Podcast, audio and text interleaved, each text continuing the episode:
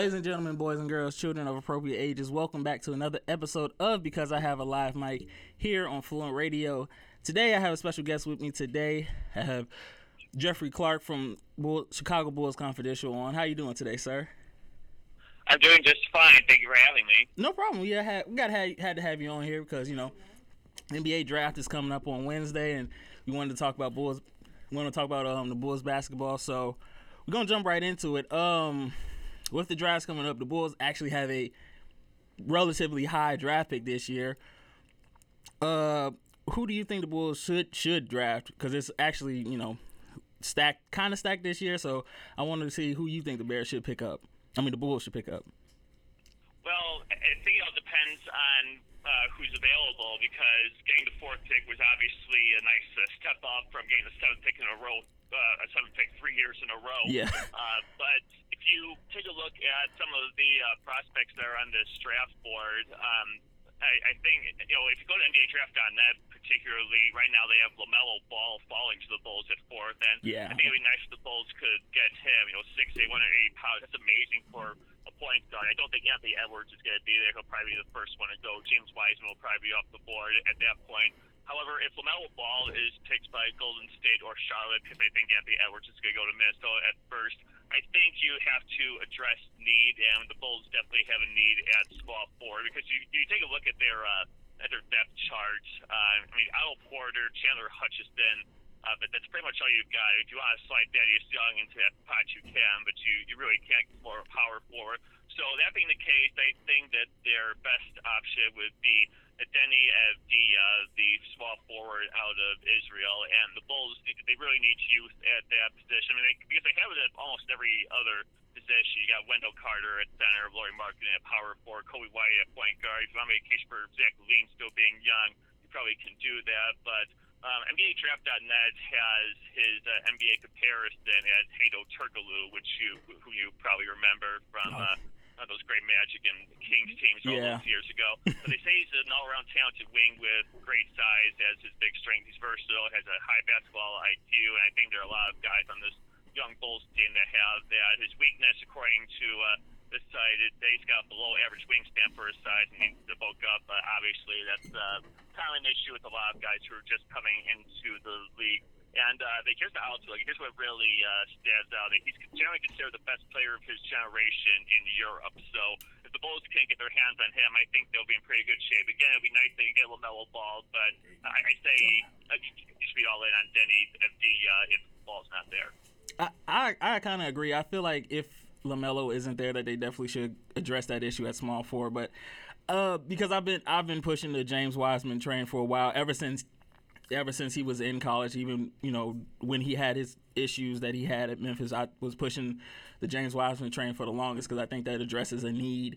Like I said, like you said, at small forward that they really haven't had a key factor for a while now. I think I think if Lamelo Ball falls, I I don't I'm a little torn because I think I think during the season before you know it got cut off, Coby White was coming along, so I don't know if like I can see the benefits of having a Lamelo Ball, but I don't I wouldn't want to be like okay let's grab him just because he is there.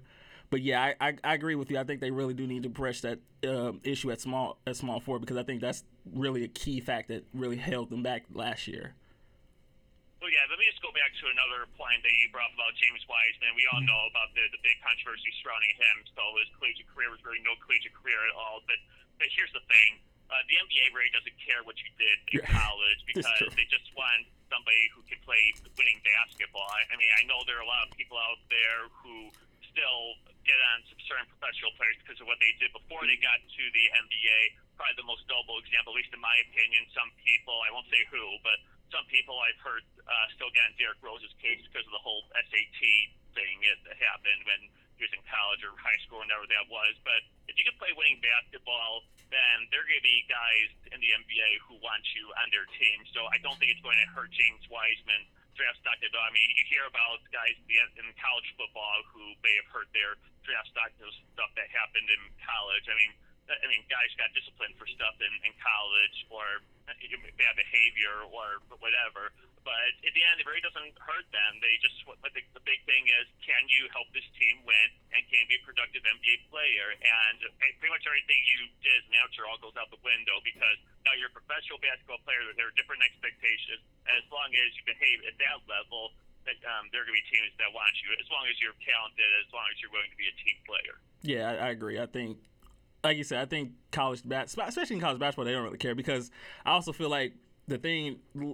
This is gonna sound weird, but luckily for you know college basketball scandals, it really only affects you for like a year because of the fact you're only there for like a year. Whereas in like college football, you kind of either stay around, especially if it happens early in your career, so it kind of hurts you a little bit down the line. But versus in like college basketball, it doesn't really affect you as much because you're only there for a year, so it's no time to like stew on it. But yeah, I, like I said, I've been pushing to James Wiseman because I thought he was the best coming out and still is, even with everything going on. I really hope that the Bull. Well, I'm not so worried this year because luckily we don't have GarPax um, in there anymore, so to mess up the pick, which Right, they haven't really. I mean, they've done well with the last two, but I think if you go past, you know, Wendell Carter, they really haven't had too many great picks when it comes to like GarPax situation. But you know, luckily they're out of here. Thank the Lord, all of our prayers have been answered. And then they, the new administration did get a pick, a coach that I wasn't completely sold on in Billy Donovan. And a lot of people have come down on me and say like, well, what's the problem? It's just Billy Donovan, I think, really has lived off of that University of Florida and that one year where he took Oklahoma City to the Western Conference Final, and then in between, he really didn't do much with the team he had. And a lot of people saying, well, he didn't really have a team. Well, he still had Russell Westbrook, who's arguably one of the top players in the NBA. You got a young Steven Adams coming up, so I'm still a little bit like eh on Billy Donovan. But what what do you think of the hire that they, of Billy Donovan as a new Bulls coach? First of all, I want to say, with Donovan being the head coach of the Bulls, don't bring back Joakim Noah for one more go round. before Oh he no! retires. p- Listen, listen. wrong. I love Joakim. I, I I I loved him when he was here, but I no, just don't. Uh, Well, I'm just saying, you know, the, the college connection between him and Donovan, it's, uh, like like everything seems to be lining up, but he still got Noah's Arc Foundation. But but getting serious for a moment, um, I think that uh, it was a great hire for the Bulls. Um, when I first heard about this hire, I was very very happy about it because at the time I think Donovan was considered one of, if not the best head coaching uh, candidate on the market, and the Bulls actually decided to go out and conduct a proper head coaching search, which was something that would not have happened at all under the Garpax regime. Um, I mean, Thibodeau was probably the last time they found a head coach where they actually conducted a proper search because everybody knew Fred Hoiberg was coming in at that one time, and then they just promoted him with them with Jim Boylen, and we saw how well that worked out. Yeah. But I, I think uh, Donovan really has a knack for connecting with young players. We saw that in college with his back-to-back national titles with Joe uh, among his players there. And then his game transferred really well to the professional game, just like we've seen with Brad Stevens, where he's also been able to connect with the young players in Boston. So I think the fact that he has come aboard and brought this brought in what I think is a really, really good assistant coaching staff headed by Maurice Cheek. I think it's going to be very good for a young team that I think is still trying to find its way in the NBA. I mean, yeah, we've got some young players who have done some things uh, at professional level, but Donovan is really the guy who can take those, these guys to the next level. I don't think Jim Boylen was capable of doing that at all because he was preaching a style that had just kind of gone out of fashion in the NBA, and the fact that the players didn't really respect him from day one uh, was uh, like, like a real eye opener. But I think Donovan is the type of, of coach who can uh, command respect from these players, and I think he'll be very successful in doing that. It may not happen right away because uh, because AK and Eversley still need to bring the right players in to fit his style. But I think Donovan has potential to be uh, among the best coaches in franchise history, and but hopefully be here for a long time because you know Garpax is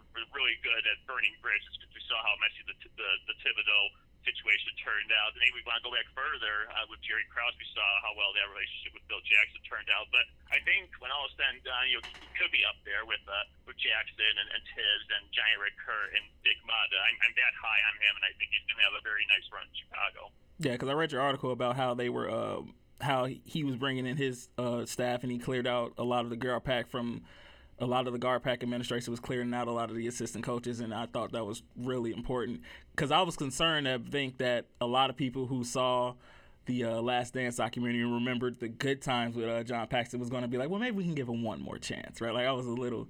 I was a little concerned about that, and I, but I hope, but luckily they they saw through that and said, okay, we got to you know change up new because I think the Gar like you said, the Garpax situation burnt a lot of bridges, like with the Thibodeau, with you know, over you know just the past finals. So just me kind of cry watching Jimmy Butler take uh, a Miami Heat team to the NBA Finals, where he could have been on that team, right? Where he could have been still on the Bulls team, and pro- quite possibly could have took that to the finals. So I think this new administration, I think the AK, I think Billy Donovan will be fine. I just like I said, I've just one of those. I was just one of those like I'm always just wait and see because like I said, I knew it wasn't going to be immediate because of you know it is a young team, but I still want to wait and see how this new administration goes out and you know puts this team together. So especially now with them having a high draft pick, they can get somebody that can probably stick around for a while.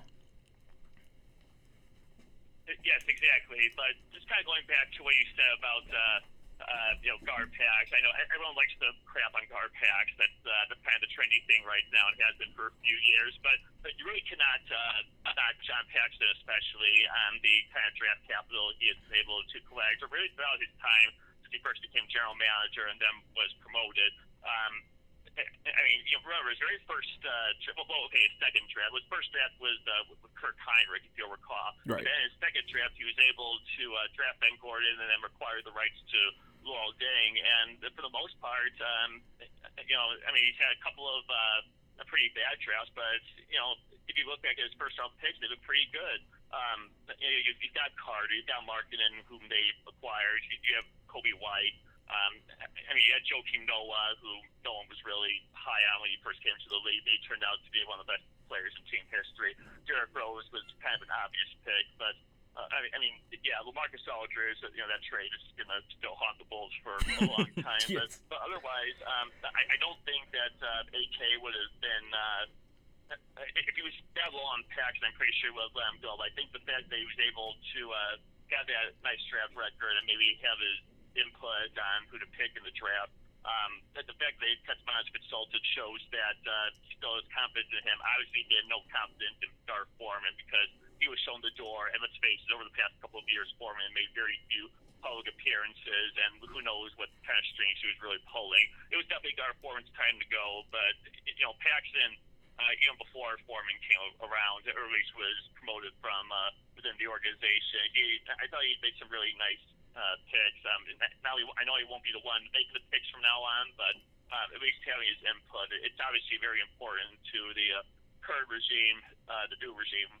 whatever you want to call it. So I think uh, whatever Paxson is able to bring to the table is going to be valuable, and hopefully it'll lead to the next era of winning Bulls basketball. Yeah, I think.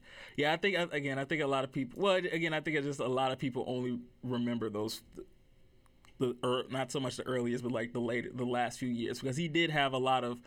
Again, it was a lot of high draft picks that turned out to be very well. Like you said, Kirk Hinrich, the Ben Gordons, the Joe Joakims, who I, again, like I think a lot of people still, when he came out, it was a little bit questioned. But I think over the years he got better. Especially, I want to say like his last three years with the Bulls, where he really, you know, kind of took it to the next level and kind of became that I don't want to say one of the top centers in the league, but he was like at least in the top ten centers of the league, and where he was even before Derrick Rose got here, they were looking at the Bulls of like, okay, you know, we have something here, and then you know the addition of Derrick Rose.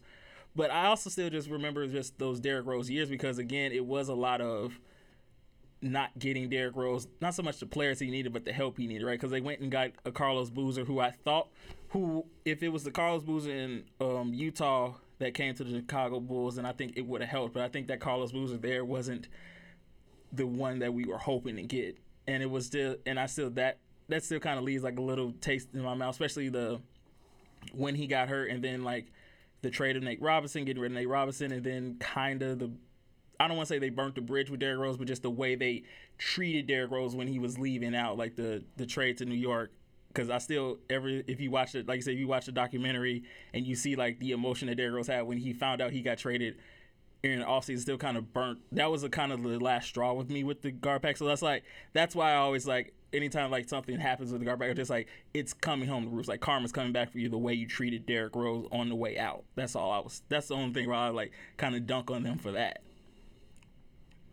Well, the thing about that that whole Rose situation was that, um, I mean, like I said, and people always like to get on Gar Forman John Paxson for letting a good team fall apart, but they really were put in a no-win situation the moment Derrick tore his ACL. I mean, that's a moment that the franchise is still reeling from, and Yeah. there's no question about that. Uh, because the, the team was built around Derrick. If you'll recall, before the beginning of that season, they signed that huge contract extension, and he was going to get paid a lot of money to uh, keep doing what he was doing. But I mean, I think we were all hoping that he would be the uh, the player that he had been, but he never really was. And he wasn't able to stay healthy for a couple of seasons. I mean, they finally, uh, by the time Boozer was out the door and Pau Gasol came in to replace Boozer, um, you know, the team was a little better, but they still were not the dominant team they were in 2011 during the 2012 regular season. So I, I think what happened after Derrick tore that ACL was they're just trying to get some players that could just plug some holes. And that's why he got Kirk Hinrich. That's why he got Nate Robinson. And it, all the credit in the world to Tom Thibodeau. He got the most out of those players, and he ended up he ended up uh, winning a playoff series uh, with them. Um, I just think that uh, uh, too many people uh, don't uh, want to pin um, all the Bulls' misfortune on Rose tearing his ACL. I mean, I was in denial about it for a long time, but it's been eight and a half years since that happened, and kind of have to come to terms with the fact that if Rose doesn't tear his ACL, we could be talking about a different Bulls team, and the Bulls' chances of winning a championship with that group pretty much died the moment Rose's knee. Uh, uh, you know, tore up because, and then all of a sudden his other knee started tearing up. And I mean, I don't know if that was a byproduct of that, but you know, he just didn't uh, have the the body to play with uh, in that style for such a long period of time. And unfortunately, the Bulls uh, were banking entirely, their, their forces entirely on Rose. And finally, when he was damaged goods, they shipped him out.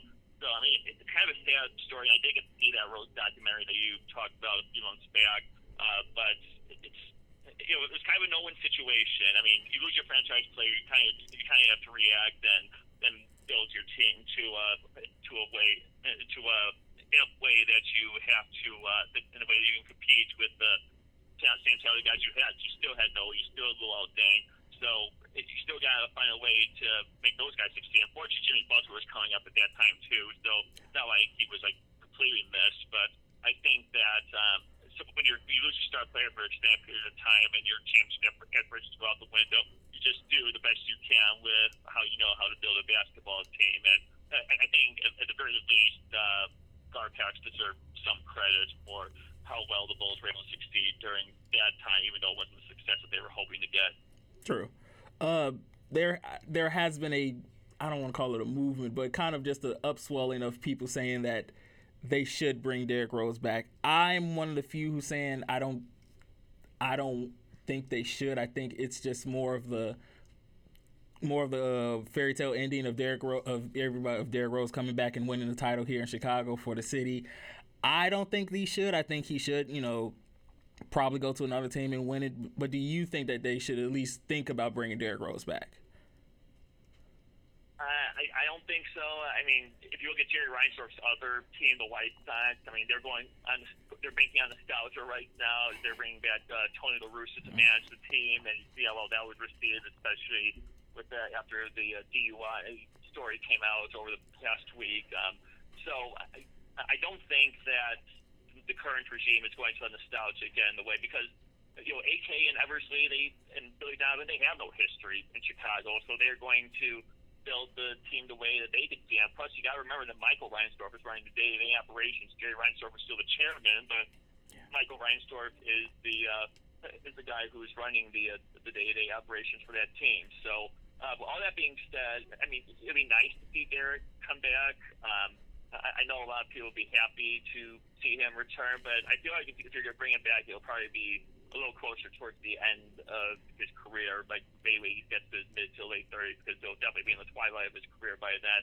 As for right now, uh, if they're trying to build a young team, plus you know they've already got uh, Tomas Satoransky and Coby White point guard, so where, where's he going to fit in? Yeah, Like, they're trying to build a young, talented team that you can that you can uh, build for success for a long time. And the guys that the Bulls have brought in in the front office, and as far as coaching goes, they have nice long track records of success, not championship winning success, mind you, but success nonetheless. And I think all the pieces in place for them to have a nice long run. I, and I think if you bring Derrick back, I mean, I, I hate to say it because I love Derrick, and I, I always have. Uh, I, I don't think you can. I don't think you can afford to disrupt whatever plan it is that they have in place. Um, again, it would be nice, but I don't. I just don't see how it would work out with this current group. Yeah, that's what I was saying. Like that's what I was trying to. That's what I'm trying to tell a lot of people. Like it would be nice, but I think it's like like you said. I think it'd be nice for him to come back near the end where he can, you know, be a uh, kind of be like a Juwan Howard on the Miami Heat team that that year when he won the title. But I think it's just now. I think it's just you know, like you said, you got too many too young players that you don't want to disrupt their growth just to bring in kind of a a nostalgia act just to appease some fans, right? Like, so you don't want to do that just to, you know, make them happy, but you know, you're doing a detriment to your team. But um, with that being said, about bringing in free agency, uh, I know a lot of people are up in arms about Russell Westbrook coming in, saying that they think he should come in. I kind of a little eh on bringing in Russell Westbrook to the team. Uh, I want to say this before we get to free agency. Why do you think the Bulls have had such a not hard time, but like troublesome time bringing in top free agents to like uh, to like to the Chicago Bulls? Well, I, I, mean, I can't really give you a straight answer as to who they should probably bring in right now. Uh, I mean, I know everyone's making a big deal about about next year's free agent class. Um, so I, I think that they'll probably be more focused on, on that uh, going forward. I mean, as far as short term goes, um, it, it's kind of hard to tell because I mean, you, you got a lot of young players who are going to be around for um, a while. We, we hope. Um, I, I mean, we talked about uh, the small forward needs the Bulls are going to have to address somehow. Uh, hopefully, in the draft they'll be able to do that unless they get Lamelo Ball, but we've already talked about that. Um, but but I think it's just the, the fact that we have such a short amount of time for an NBA offseason because I think the draft is going to be what Wednesday. Yeah, draft And Wednesday, and then uh, gonna- draft Wednesday. Then I think after that you have a, I think ten days of free agency. Then after that is right to uh, camp. But, but, but yeah, because because the season starts on December 22nd and the draft's November 18th. So I mean, that, that's, that's not a lot of time uh, uh, to uh, to build a team together. I mean, you still got to get to, to the few preseason games there as well, and open training camp in December. Um, you might recall, I don't know if you remember this, but you might remember uh, in the 2011 uh, NFL offseason there was a lockout and teams weren't able to uh, report to training camp uh, right away. Um, but then, but then the lockout was resolved right before the season started, so teams were like moving at lightning speed to try and, and plug up holes. And it, it was like a very, very quick free agent period, free agency period, and um, I think that the team did a nice job with that. And the NBA is going to be in a very similar spot because because you know pretty much right after the draft they're going to have to get on the phone and start making calls about trades and and signings. And with the Bulls having such a new regime, I don't know if this is going to be the right offseason to plug every hole. I mean, sure you can get some you can get some nice uh, veteran there at a small forward, uh, maybe maybe a nice backup there to try and mentor. Uh, Wendell Carter, even though he's been in the league for a, a couple of years, but I mean, I don't know. It's going to be very, very interesting to see what the Bulls are able to come up with because every team is going to have to deal with this really short off season. But you know, that's the result of the pandemic that we're in because we because the the, the season just ended about a month ago, Yeah. and now all of a sudden you have to go right back into uh,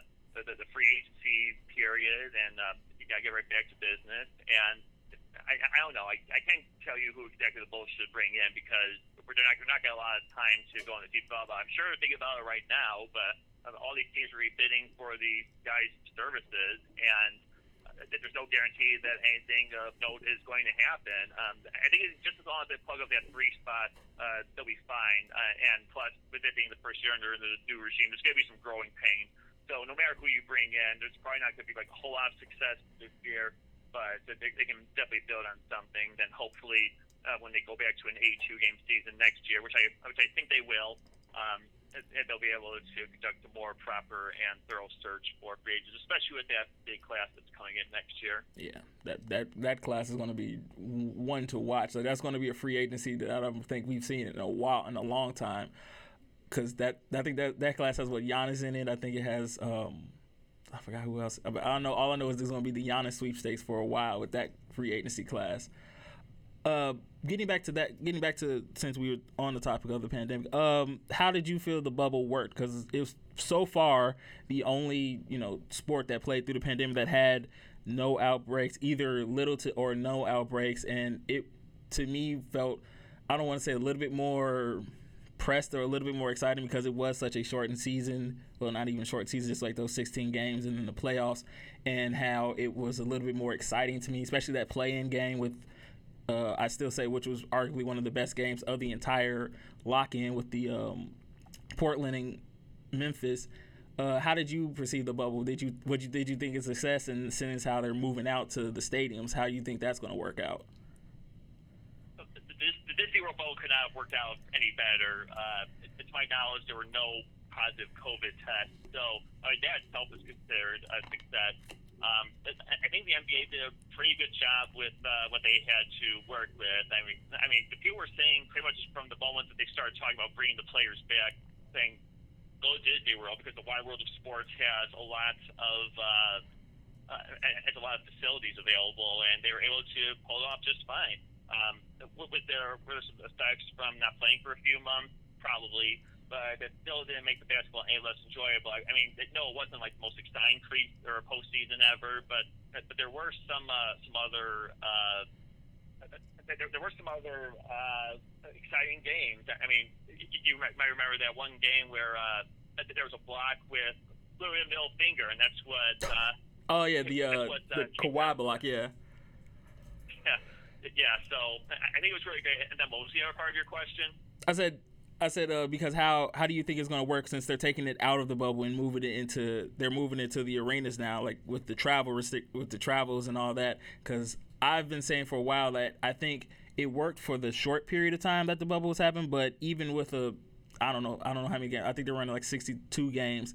I don't know if the 62 game could, a bubble could work, so they're moving it out and going to arenas. So I don't know how that's going to work with the pandemic. That shouldn't be a thing that's happened because I think we've seen it now with the NBA, I mean the NFL, MLB, where we've had outbreaks even with stadiums without fans in it. So I don't know how that's going to work. But if it, yeah, and I mean, that's what I thought the part of the question was. I just wanted to be sure. Mm-hmm. But yeah, it's it's going to be really interesting because it, it, you probably you probably heard the news this week. At least I hope you heard the news this week that we're gonna everyone's going to be able to get the vaccine by April. But but, but you know that's still not going to cover most of the uh, NBA season because um, I mean, hopefully their cases will be down uh, once they're able to get the frontline workers and the and the really uh, highly vulnerable popul- population vaccinated. But is that going to be enough to bring fans back? And more importantly, is that going to be enough to uh, keep the players safe? Um, it, uh, you probably heard about the uh, Toronto Raptors are relocating somewhere for this season because they're the only team that's in Canada, and you know. Uh, you know, travel between the U.S. and Canada is, is, is uh, for all intents and purposes, forbidden right, right now. I mean, if, I mean, the NHL, you've got all the possibility of all the Canadian teams having their own division this year, so there won't be any travel there. Um, I, I, I really don't think you'll be able to uh, have a hub uh, right now because now you've got every team playing as opposed to uh, like two thirds of the league playing. Um, I, I, I think that every team is going to have to be uh, really careful about what they do. I mean, I, I think they'll just have to be confined to their hotel rooms whenever they uh, go to a new city. I mean, because I mean, you can't have a bubble for for 2019, um, especially when you have to play 72 games in a season. That, that's just too much, and it's just, it, would just be a logistical nightmare. So they're pretty much get to do what the NFL is doing right now, which is going from city to city, and uh, probably the best thing they can do is try and cut down travel time as much as possible. If it means that uh, the teams on the East Coast can't go out to the West Coast this year, uh, so be it. Um, I, I mean, you probably remember what baseball did. They only played teams from within their divisions this year. I mean, you can't really do that in the NBA because um, you only have five teams to a division. So what they'll probably have to do is, I don't know, maybe they'll just confine the teams to their conferences this year to cut down on the on the travel time. So they're pretty, pretty much just going in a big circle. I mean, I know in the Western Conference you've got teams that are pretty far east in uh, Memphis and New Orleans and Minnesota, but um, you know that's, that could be the best thing for for them to do because you still got to keep these players safe as long as this pandemic is raging and this pandemic is it just keeps getting worse because all, all these numbers keep going up Yeah. and you have to keep the safety of these players and these coaches and these officials uh, and even broadcasters in mind and, and all, all these all these uh, in arena officials. So um, it's going to be very very interesting to see how the league is able to pull it off. But if they're able to make the Disney World bubble work, I think that this could be a success too. Yeah, I agree. I think it's I, I, I, again I trust the NBA because they did figure out how to do it with a limited amount of teams. So I I would want to see how they can do it with basically the entire league, and uh, even with the even if it's just like if it's not so much just conference, is it just if they just go like East and West conferences, just play in that, and then have a have the playoffs like that, I think that would work in a sense because it would be better than just trying to have in conference because they still have the play-in game, which I think they should keep even after this after this thing is over. I think they should definitely keep that play-in game because it was one of the more exciting things that happened in the bubble. Right, you had the Portland Trailblazers, who had almost no chance of getting to the playoffs, got in after you know Damian Lillard had arguably one of the runs of his career, and going you know, going against Memphis and that young Memphis team, who a lot of people thought who are looking at them as you know the future of the West right now. I think they should keep that, and I think that should, that would help kind of cut down on some of it. But at the same time, it's still kind of one of those things where it, you don't you don't it's too many unknown variables in that situation where like you think you could have it under control, but again, there's still the human element. You still don't know what guys are going to do, right? You still have you know no matter how many times you tell someone, listen, don't go out, don't go out. Somebody's still gonna try to go out you know, do something that they should not be doing, especially a lot of those young players they who, you know, this is their first time in the NBA. So it's just like I've been waiting for this for the whole time, like to do NBA stuff. So I can't it's hard for them to do it. But I like I said, I trust the NBA a little bit more just because they did have a system where it was a little bit more locked down, so to speak. Well, and here, here's something very interesting because you're talking about uh, young people uh, going out. Um, uh, you know, we were talking about this when you were trying to get beyond this uh, here. I, I, I told you I was in college radio. Uh, Mhm. the college uh, general manager who's in charge now, uh, he was telling me not long ago because because you know, like like all other colleges and universities around the country, all the all the uh, students had to go home afterwards, and what that meant was the station was on automation for for a few months. Okay. So, but when the, I guess when the uh, when the students were able to come back to the station, when the students were able to be brought back, um, that they were actually uh, they're actually pretty vigilant and, and very uh, cooperative as far as the protocols that they had to put in place for that station. I mean, granted, that's we're talking about like a couple dozen, few dozen uh, college kids, but um, but you know, I, I think it's definitely uh, a reflection of that. You know, some young people are really, really taking this seriously. In fact, I go so far as to say that uh, almost all young people around that age are taking this seriously because I think we are seeing a demographic that's very vigilant about what's going on right now. Um, but obviously, it's really different when you're when you're a college student in Anytown, USA, as opposed to a, a really young NBA player making millions and millions of dollars. Um, and you know, you want to do whatever you can with uh, with that money. Um, but, but you know, if the NBA was able to crack down on things that were going on in the bubble, I, you know, I'm optimistic here. But again, that was a bubble. All the teams were in one place, and they really couldn't leave with uh, without permission. In fact, I know they couldn't leave without their uh, permission. I mean, but it's very different when you've got all these different cities that uh, you're traveling to night after night. So, uh, I, I, again, I'm optimistic, um, but I, I think a lot of young people are more are smarter than we give them credit for. But again, you know, I'm not an NBA player. I'm sorry to say, I wish I had been. uh, but um, I, I think that the fact that people are so vigilant, I mean, you know, especially when we and you know they're very aware of what's going on. Otherwise, we now have seen the whole Black Lives Matter thing go on during the NBA bubble. So I think that if they're aware of that, they're aware of the situation that's going on in the world right now. And I think that uh, because the majority of the NBA players uh, now uh, they were in that bubble, so and I think that they'll be able to be cooperative again. And the, the players that weren't in the bubble, um, I think they'll the example of their Listad and how successful that bubble was. So I, I think they're going to be very cooperative. Not all of them, but I think all, almost all of them will be, and there won't be too many problems with that. Not true. I, I agree with that. Uh, since you brought it up, I do want to talk about this because a lot of people have been saying that the Black Lives Matter issue, the kneeling, the you know the names on the jersey was one of the reasons why the NBA lost money. I kind of say it was because they didn't have stadiums, so they didn't have ticket sales or jersey sales or any of that. But uh, do you think that had any effect on like ratings or you know, like I said, or the money lost in the NBA this year?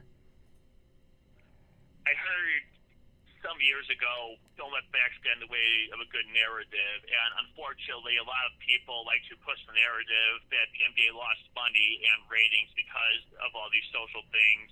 Uh, they're like, hey, we, we just want to watch basketball. We don't want these social messages and politics shoved down our throats. I mean, first of all, this is not a political thing. This is a, a social thing. I, I don't think that uh, that uh, uh, you know, this being politicized really helps anything. It, it really shouldn't be a political issue. It should be a human rights issue more than anything else. But um, as far as the ratings uh, are concerned, uh, you got to remember the NBA was having its finals uh, during a time when the, the entire sports calendar was jumbled up uh, because you had the Stanley Cup final going on at the same time. The NFL just come back, college football had come back, the baseball playoffs were going on. So you have all these major sports that are fighting for attention. In fact, I mean, I don't think there's ever been a time before when all the four major professional sports leagues were on uh, productively at the same time for such a long period of time. So uh, everybody was just fighting for these ratings, and unfortunately, when you're all trying to get everything together in a, in a reasonable amount of time so you can start the next season, um, you know, that's going to happen. Um, I mean, I watched the, the NBA finals at least as much as I could, um, because because you know, I, me being a basketball fan, I, I pretty much had to. Uh, but I think that the idea that the players being woke, as some people like to say, is kind of an overblown thing. Um, just the fact that they happen outside of normal time of year because you know, you know, June is the time to watch the NBA finals. We're not watching the NBA finals in October. So, and, you know, same thing with the Stanley Cup finals. We're not we're not watching those in, in September, October either. We're watching them in, in June as well.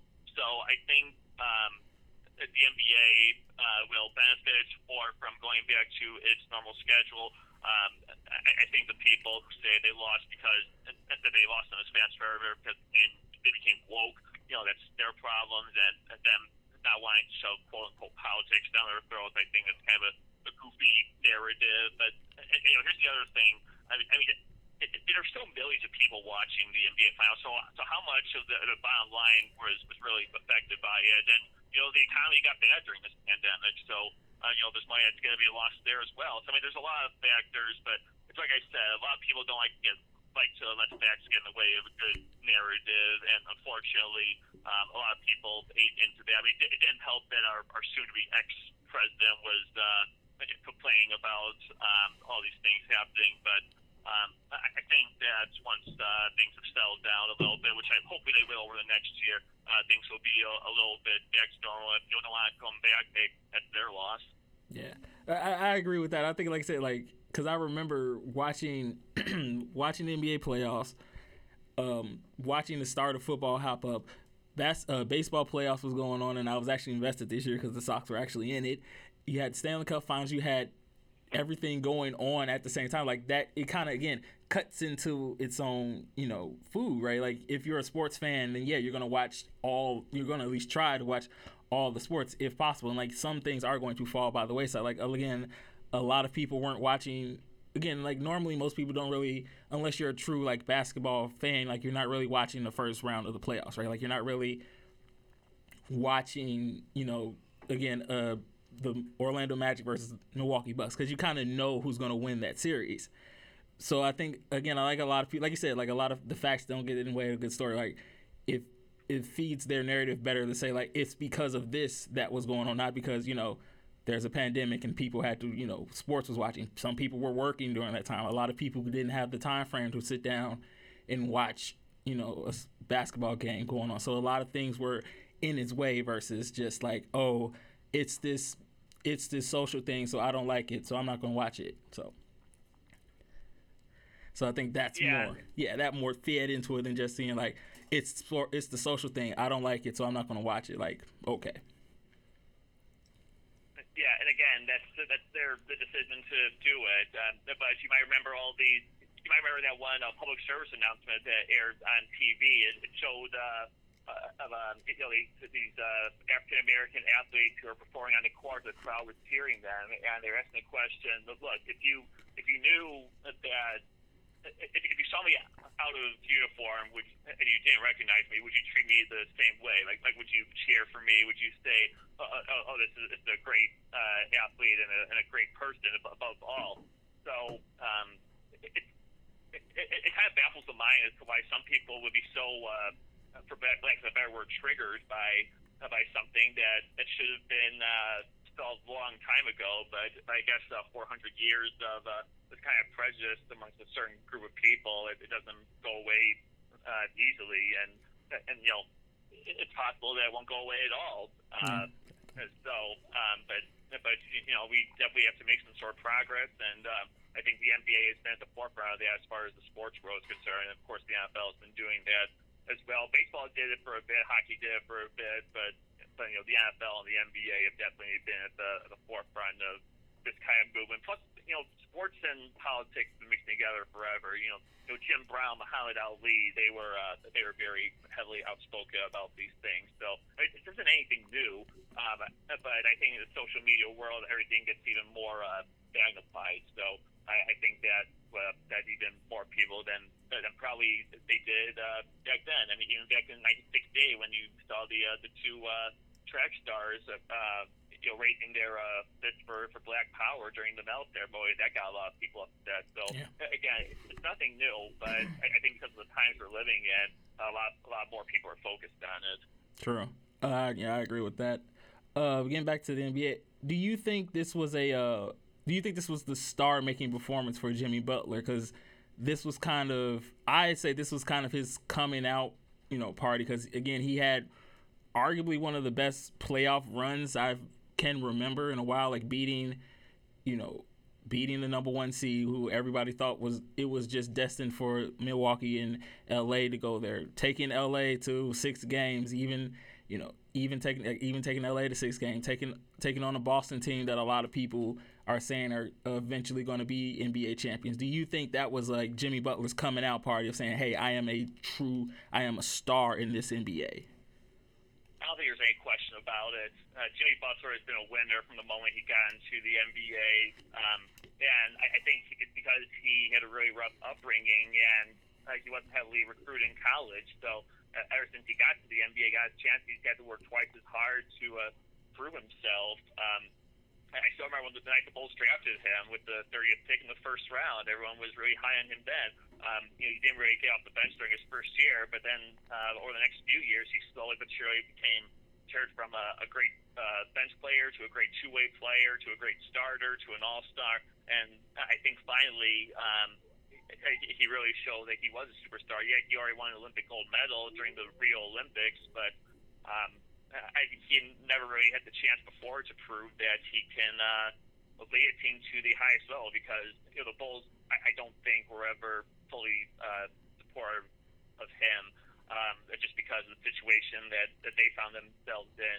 Um, but the fact that he was able to get Minnesota to their first playoff appearance in a, a long time during his first year there, I, I mean, yeah, there, there was a little bit of a, a prima donna thing uh, to him, but I think he was just upset about uh, not being able not being put in the best position to win, and he finally got that in Miami. And yeah, I know that, that are some Bulls fans are still mad at, at GarPax for that, but you know they, they wanted to do a rebuild, and Butler was the best asset they had at that time, so they had to try and get something uh, for him. I, I know a lot of people thought that they didn't get enough for him, but Barkin's been pretty good for them. Uh, you know, Kris Dunn finally became a defensive specialist after playing forever. And, by the way, I actually saw Kris Dunn uh, play at uh, at Providence uh, when I was covering a game for DePaul, and I was in grad school, but um, and then you know you got Markkanen uh, for that. Um, so and, you know Butler, he's in his early 30s, so I don't know how much more of his prime he has left, but but you know, he's someone who always has tried to make his team a winner. And, and let me just go back uh, one moment when when he was with the Bulls. I was at a, a Bulls Pacers game in Indianapolis, and um, it was a really close game. Uh, Butler was able to make a shot in the final minute that put the Bulls up, and then like like almost immediately after he came back down the court, he was able to draw an offensive foul, and uh, that, that really changed the, the tide of the game. And there were a lot of Bulls fans that attended in Indianapolis because the Bulls had a, a good team that year. So um, I, I think that more than anything signifies the type of two-way player that he was. But he definitely is a superstar right now. I don't think there's any doubt in anybody's mind. I mean, everybody was really high on him before, but he just ascended his game to another level. And the fact that he was able to take uh, this particular Miami Heat team to the to the finals uh, is something that's going to resonate in people's minds for a long time. Yeah. I, I don't know if I wouldn't say he was so much a prima. I, I think I know the years you talk about when he was in Minnesota and it was kind of just. I don't want to say he was a prima donna, but I did want to. I do want to say he was kind of just trying to pull, from what he said, try to pull out the best in you know the team around him. Especially, I think it was the year where they basically were like the Timber Bulls because they had I think Taj Gibson, I think they had Joakim, I think that was Derrick Rose, uh, Jimmy Butler, and I think it was just more. He was, I think even no, Lou I was on it. I think it was just more. He was so used to winning or being, you know, in competitive, and he saw like a lot of like an Andrew Wiggins who, if you want to label a bus, I think it's still, I think it's about time we can start talking about him in that category. But he saw Cat, he saw those players there that were talented but weren't living up to his his expectations. So he kept trying to, you know, kind of push it out of him. That way he got to trade out to um Philly. But I don't know if I would call it so much a prima donna years. I think it was just like y'all not playing. So, okay, so I'm gonna make y'all play. So let's all right. Here you go. Here's the here's me. You know, kind of making y'all play. Especially the uh, the picture that will always live with me is the image of I think they were playing in L.A. against the Lakers that one year, and he had he was uh, spinning the ball off of Andrew Wiggins' head. I think that was the image that got him officially. Was like, okay, now we got to get him out because he was more more of a distraction than it was than a playing for you know winning at that time well, maybe the the prima donna label comes out of uh, the, the way that the Bulls were able to uh, under GarPax to really vilify, for lack of a better word, uh, the people that were heading out. I mean, I mean, how many times have we seen a, a head coach or, or someone else in the organization like get painted as the bad guy and and then get shipped out either by firing or by trade? Um, I, I know that uh, Jimmy Butler didn't really have the best relationship with GarPax, so so maybe they developed some sort of a reputation uh, for him. But uh, you know, the man is is a winner, and I'm sure the fact that he doesn't have that label anymore has to be like a be a monkey off his back. Uh, because everybody respects him a lot more, and just goes to show that you know maybe the Bulls were wrong to undervalue him and uh, not get uh, enough in return. I'm sure Zach LaVine's been, been pretty good uh, for the Bulls, but uh, you know, he's not an all star just yet, and you could make an argument he should have been an all star. Oh, he should have been. He last he should have been. It was he should have been an all star last year. Like I thought, you it you could uh, make an argument that he was arguable. I think the game before All Star break, I think he like what dropped thirty two. I think the game Something before, like that. yeah, he dropped 32 and just was proving that he should have been an All Star because I think it was just he was in the three point shooting contest and he said he didn't want to be in a dunk contest, which was fine. But like I think that was the year where I think Zach LaVine kind of came out and was like, I don't want to say like he's becoming he's like the player you know that you want to build around, but I think eventually whenever we get past this and if the Bulls keep him for at least a few more years, I think if you want to build around somebody like a Zach LaVine or a Coby White, that they're there to build around. But yeah, he definitely should have been an All Star last year. Well, again, that's I, I think it just goes to show how how not respected Gar Forman and John Paxson were around the league, and I mean I don't know if that was the reason LaVine was left off the All Star roster, but I'm sure it didn't help that that he was uh, there and that they, they wasn't uh, that they were there and. Um, the Bulls end up only getting one representative the entire All Star weekend Yeah. um, in the uh, in, in the skills competition. So I think that um, uh, you know, their, their reputation, uh, the reputation for them, and thus the reputation of the Bulls in general, was soiled. Uh, you probably remember during All Star Weekend, there was uh, when when uh, ESPN was there during doing a live broadcast, some Fire GarPax chants broke out on national TV, and the Fire GarPax chants have been going around for a few years, but that was really the first time that those chants were heard nationally, and it, it really painted a, a really bad picture of the Bulls. I'm sure some people who who don't follow the Bulls uh, for a living or or the first team, I'm sure they knew something about it, but that was really the first time the Bulls uh, the Bulls fans uh, actually with how the team was being run was was really uh, brought to the limelight nationally. So I think that's why the one reason the Bulls decided to go in a different direction. Um, I, I don't I don't know how exactly they were convinced that uh, they needed to bring AK in, but um, it, it definitely was the best thing that could have happened to them because you know GarPax are, are not in charge anymore, and I, I think the, I think the Bulls and the NBA as a whole are better off for that. Yeah, uh, you know it's bad when Stephen A. is saying, "Okay, okay, that's enough." When they were chanting, that was because that not only was it on in the paper when it, I saw it multiple times. People kept sending it to me like it has gotten to the point where they were ready to when they were chanting it on national television that people really started looking at it. Uh, so I think, like I said, I think Zach should have been an also. Do you think I know they're probably not going to be there for at least two to three years, but can do you see this Bulls team under Billy Donovan being once again in that top echelon of NBA uh, NBA teams? I think they have potential. Um, you know, you, have got a lot of young athletes that are, like I said before, are, are still developing. Um, and they could probably get at least two or three All Stars out of that group. Will be enough to uh, to get them over the top and make them a championship contender again, it, really all depends. Um, we've seen time and time again, uh, whenever you are building a championship team, you ultimately have to go from the outside via a trade or uh, or signing uh, free agents. Uh, because what were the Celtics uh, with Paul Pierce, but not with uh, but not with uh, Kevin Garnett or Ray Allen? I mean, they were just they're a really bad team. And then well, once those guys got in, they were uh, you know, they were championship contenders they won a championship immediately. I mean, what were the Heat before uh, LeBron and Chris Bosh got there? I mean, you had Dwyane Wade, but they were in the title contender. Yeah, they already they won a championship already, but um, that they weren't being as a title contender at that point. I mean even the Cavaliers, we had Kyrie Irving, uh, just and I mean, until they brought LeBron and Kevin Love in, they weren't seen as a championship contender.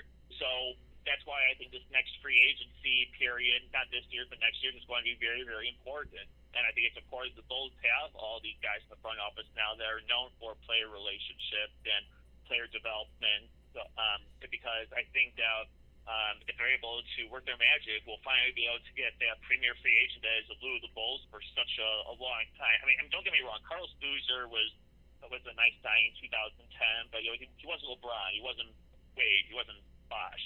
Um, I mean, yeah, Pau Gasol was uh, was a nice uh, player for the Bulls. He had he had uh, I think a couple of star appearances uh, while he was a Bull, but he uh, you know he was at the back end of his career. He wasn't the type of player to uh, uh, to lead a team to a championship anymore. I mean, he needed Kobe uh, in 2009, 2010 in order to, to do that. In 2008, just to get back to the finals. So um, I, I think the Bulls can do it. I think they have the right uh, guys in charge right now to make it happen. But in the end, you you have to land that big fish, and that's why next offseason is going to be so important. And uh, why this season as a whole is going to be important because you have to show the rest of the league, you know, this is what we're building, and this is what we are going to do, and we hope that you can believe in enough in us that we want to. Uh, uh, that, that, uh, we're going to be your destination of choice. And, and unfortunately, the Bulls have not been any premier free agent destination of choice because you know, in addition to uh, all the uh, uh, to all the uh, the crap that uh, GarPax through. I mean, it's the Northern City. Um, the, you know, players in general want to be playing more weather cities. I mean, uh, teams like Chicago and Milwaukee and Minnesota, they have to work twice as hard to uh, try and, lure players there, um, and that's why drafting is important. I mean, up until now, the Bulls' best chance of success was building through the draft because there's no way free agents were going to come here, at least not premier free agents. But now they have new guys in charge. I think they have a better chance of making that happen. Yeah, I, I agree with that. Uh, before I get you up out of here, we do. I, I want to talk about this. Um, So we just had the announcement that Jose Abreu was a AL Central ML, uh, AL AL MVP. Uh, like you said, we got Tony La Russa as the White Sox manager. Yeah. How how did you perceive last year's success with the White Sox versus upcoming? Because I again, you get somebody in Tony La Russa who was burnt out with baseball, and at 67 now, he's 10 years older. You think he's going to be the same?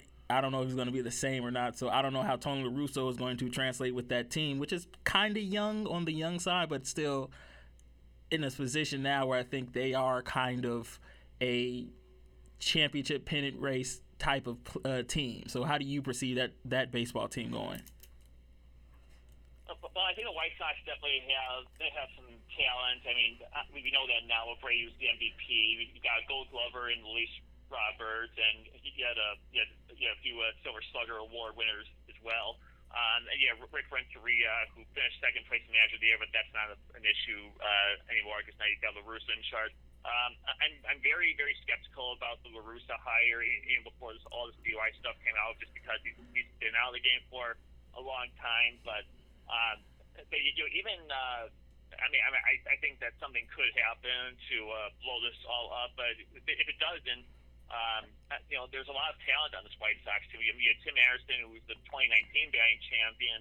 Um, you know, Eloy Jimenez, really, really powerful. Uh, you have uh, Yasmani Grandal, a pretty powerful catcher. I know he had kind of a down year last year, um, but who knows if James McCann did be brought back. Uh, but then you've also got uh, uh, Giolito and Keuchel at the top of that rotation. So uh, hopefully, uh, I, I mean, I personally think that there will be enough talent in order for them to overcome any shortcomings that Russa might have, assuming he's still the manager uh, for next year.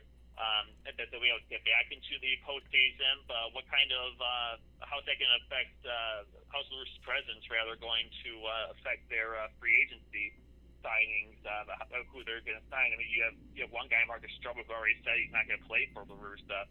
So um, is he uh, is he speaking for all the other premier free agents they're trying to uh, uh, to uh, attract? I mean, I mean, look at the Cubs a few years back when they were just building their championship team. They uh, you know they had some uh, pretty talented guys, but not enough to put them over the top. Then they got Jon Lester, and they got guys like uh, like Jason Heyward and, and so on and so forth. Ben Zobrist. I mean, those were guys who had won before, and they were able to uh, a championship team out of it. And that's the, the other problem with the uh, with the White Sox because they really haven't been able to attract some premier free agents. I mean, he, I mean, yeah, Keuchel had a really good season for them last year, and you know he was a veteran who had championship experience, and, and Grandal was, was a really nice uh, addition for them. I think he could do a little better. Uh, but now you have to uh, replenish the team even further with some more top free agents, guys who have won before. Um, and, I think you definitely have a chance to do that. I mean, I think Hahn's going to have a difficult time trying to convince some of these top players that, uh, look, we, know that you're skeptical about La Russa because he's been out of the game for a while and he has a different style and he may not agree with everything that players are doing nowadays. But, you know, he's got all this talent that we'll be able to overcome it and we promise that you're going to be happy here. So, I mean, I think the La hire makes things more difficult. But um, I think at the very least, the Sox have enough talent that at the very least they'll be able to contend for a division title next year. If we're lucky, uh, that they'll be able to go beyond that. Um, I, I think it all depends on uh, how well they, the league responds to the team, and how the Sox in return are able to respond to uh, those adjustments. Because that's what baseball is all about. You have to adjust, adjust, adjust, and that's how teams get ahead. And uh, again, I think the White Sox have the talent to do it. It just depends on uh, where they're able to do it, especially with La Russa being the guy in charge right now. Yeah, I, I've I've still been on this trip where I said like the White Sox need that one more pitcher. I think they have.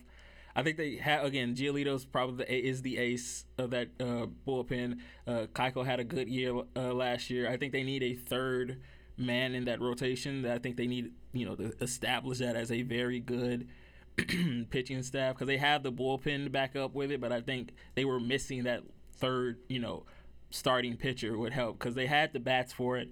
Uh, I think Luis Luis Roberts is a star right now. I think he is is I don't know what it is, is about. You know, you don't want to put the star label on people. I have not seen anything in his game that has diminished the fact that I think he's a star right now. Um, but like I said, I think the the hire La Russa was one of those hires where I just like I get it because again, like you said, he, he was here before, maybe a little bit of nostalgia, but he also has that background and he has the pedigree to go with it to kind of help. And also, it didn't help Rick uh, when he once they clinched the playoffs, they kind of went on that downward slide. It didn't help him with that. But I think, like I said, I'm just I'm more skeptical than just like, okay, let's see how this goes. But even before the whole uh, DUI thing situation happened, I was just very much like, all right, let's see how this goes with Tony Russa. Like I was just like, mm.